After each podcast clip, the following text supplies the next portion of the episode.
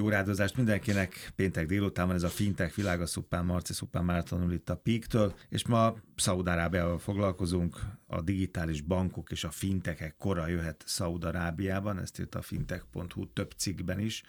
És milyen izgalmas, milyen érdekes, ahogy beültél a stúdióba, kérdezted, hogy mi a véleményem, és rögtön más volt az attitűdünk. Én azt kérdeztem tőled, hogy tulajdonképpen szinte biztos lehetne benne az ember, hogy, hogy ez az irány ott fontos abban a térségben, te meg azt mondtad, hogy mégiscsak most van itt az ideje.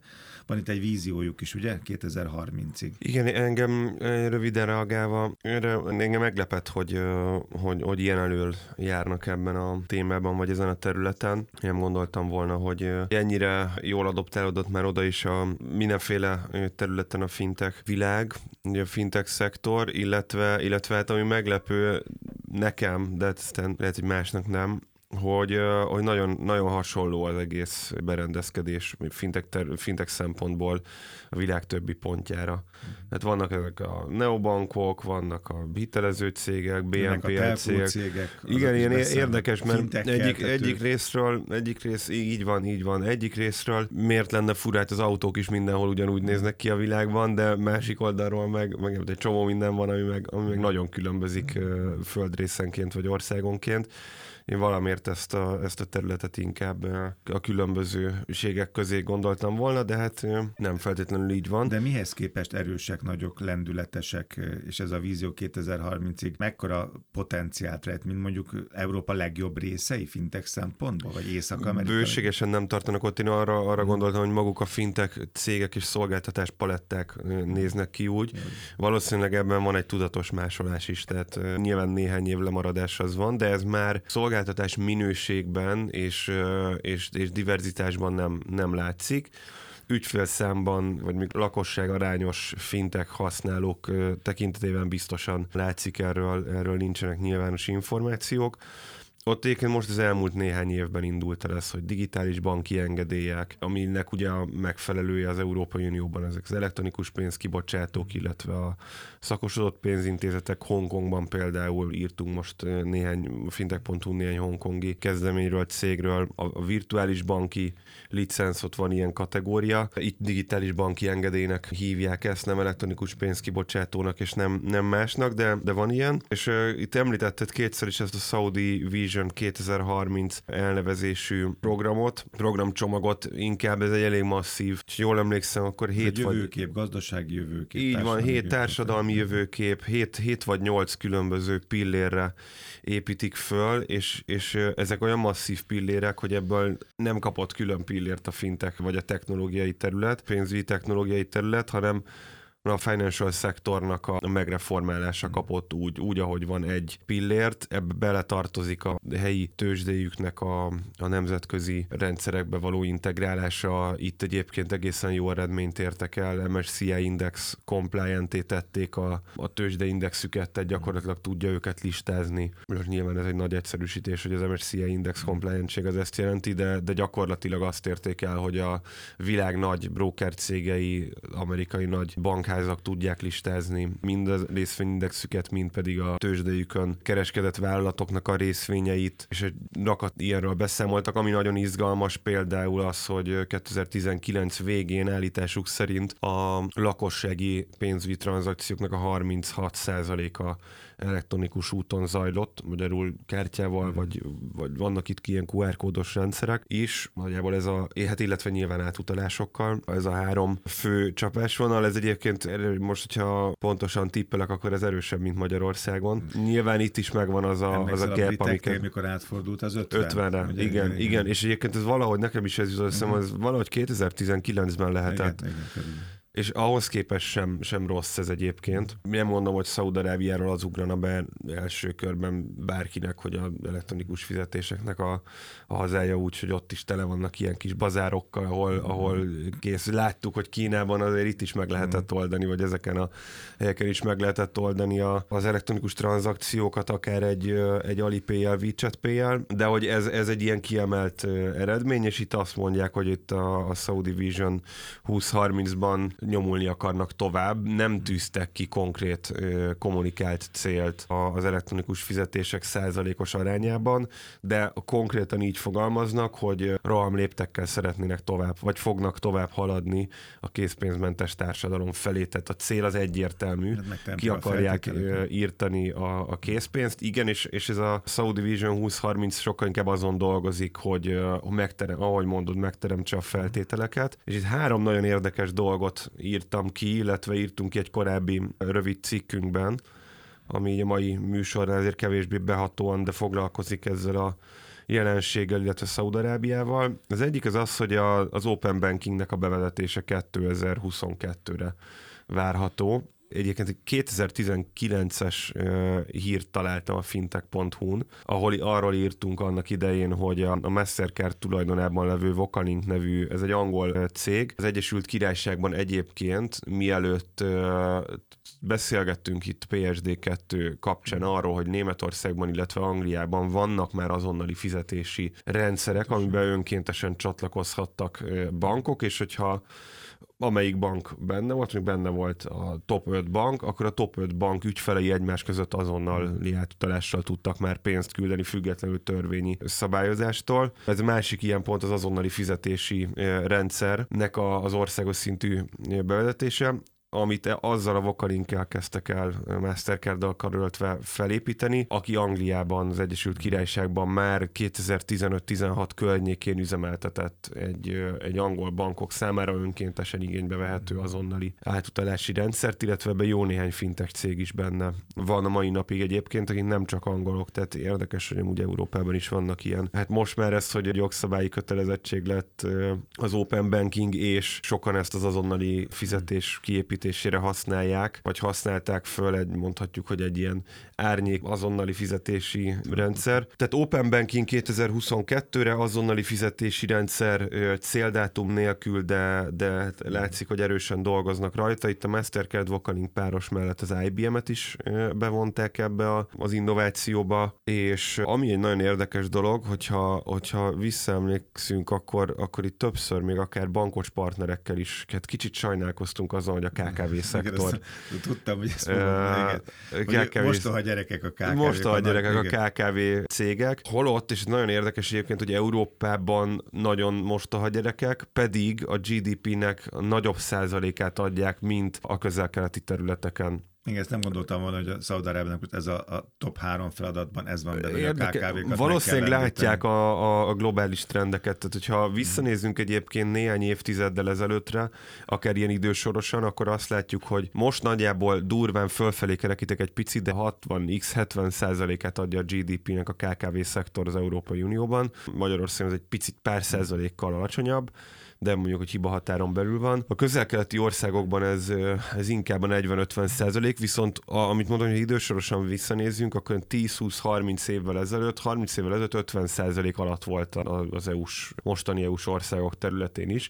Tehát látszik azt, hogy a KKV szektor fejlődik, és valószínűleg ezt vette alap. Ez a Saudi program, illetve a megfelelő Saudi intézmények is és egy, egy fejlesztési bankot, egy különálló fejlesztési bankot kívánnak létrehozni, kifejezetten KKV-kra szakosodva, ami egy nagyon, nagyon izgalmas terület és nagyon, nagyon izgalmas lépés. Én nagyon kíváncsi vagyok. Hát ez nem egy-két év alatt fog látszani, hogy, hogy milyen hatást ért el, de kíváncsi vagyok, hogy mondjuk tíz év múlva, amikor mondjuk kifut ez a program, mhm. akkor mm. milyen hatást fogunk látni.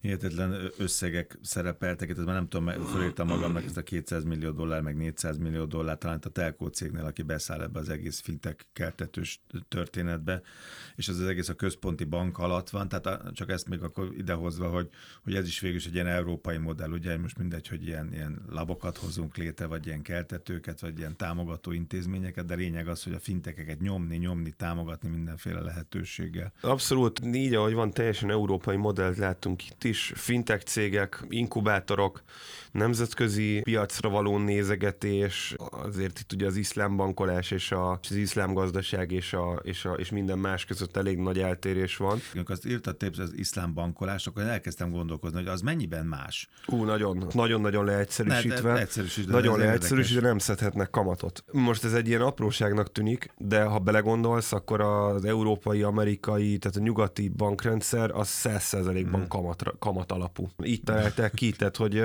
kamat alapú, ez meg nem kamat alapú. Ami nagyon izgalmas, és ami egy óriási halmazmetszet, az az, hogy a, az elektronikus pénzkibocsátók letétkezelők, és nem, kam- nem adhatnak, és nem, ad, nem fizethetnek kamatot, és nem szedhetnek kamatot. Nem azért, mert az Európai Unió az iszlám bankolást kezdte el adaptálni annak idején 2000 környékén, amikor az e-money issuerek megszülettek, vagy amikor Elon Muskék létrehozták a PayPal-t, hogy most ennek a legnesszebbi pontjára visszamenjünk, hanem egész egyszerűen azért, mert amit mondtam, és erről többször volt szó, ezek a típusú elektronikus pénzkibocsátók, amikre alapszik a legtöbb fintech cég, és ami miatt siránkoznak a, a, a bankosok, hogy lazábban szabályozottak, nem lazábban szabályozottak, hanem nem betétet gyűjtenek, nem nyúlhatnak hozzá az ügyfél pénzhez, innentől kezdve nem tudnak kamatot fizetni rá, hiszen nincs rajta kamatbevételük. Ez egy teljesen más indok, ami miatt nem kamat alapú a, a, a fintech társadalom. Végül is, ugye? Így van, innentől kezdve sokkal uh-huh. könnyebb belépni egy, egy közelkeleti vagy egy iszlám kultúrában uh-huh. született fintech cégnek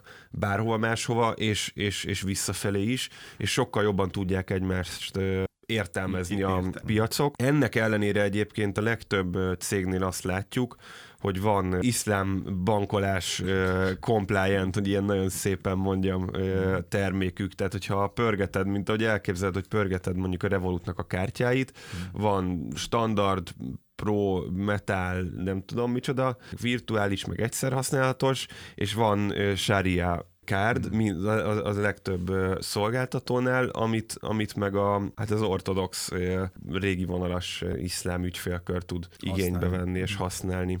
És itt is lesz BNPL, de jó. A Tamara nevű cég egyébként a, az egyik, egyik kedvencünk BNPL-ben, Peaken belül is, erről írtunk már korábban a fintech.hu-n, ez egy, ez egy BNPL cég, és hát gyakorlatilag a megszólalásig hasonlít bármilyen európai vagy amerikai fintech cégre, és ami nagyon izgalmas, és ezért időztem el itt egy-két percig ennél, hogy tudják értelmezni egymást ezek a típusú szolgáltatók. Ugye a BNPL is kamatmentességre hát épül. Igen, Tehát nem hitelkártya, van, vagy, egy, vagy egy személyi kölcsönnyújtás, ez nem lenne értelmezhető az iszlám világban. Egy kamat, kamatmentes több részletben való vásárlás, ez pedig abszolút értelmezhető, hiszen, hogyha úgy tetszik egyébként, ezek a szolgáltatások az Európai Unióban, meg a, meg a nyugati fintech szénában néhány éve élnek, az iszlám világban meg évtizedek óta élnek, tehát, hogy nekik ezek nem is újdonságok igazából, hanem a saját meglevő logikájuk technológiailag újra csomagolva. És ami nagyon izgalmas, hogy a checkout.com vezette ezt a, ezt a befektetési, vagy a Tamerának a legutolsó befektetési körét, ez egy 110 millió dolláros befektetési kör volt, tehát relatív nagy. Ugye a Checkout egy darabig vezette a Klarna előtt a legnagyobb magánkézben levő európai fintech cég versenyt a tavalyi évben, egy picit meg is említettük ez egy óriásira nőtt angol, Angliában működő hollandok által alapított barion, hogy most ilyen nagyon plastikus legyek. Lényegesen nagyobb, mint a barion, hogyha 110 millió dollárt nem kapott, hanem tudott 110 milliós befektetési kört tudott vezetni.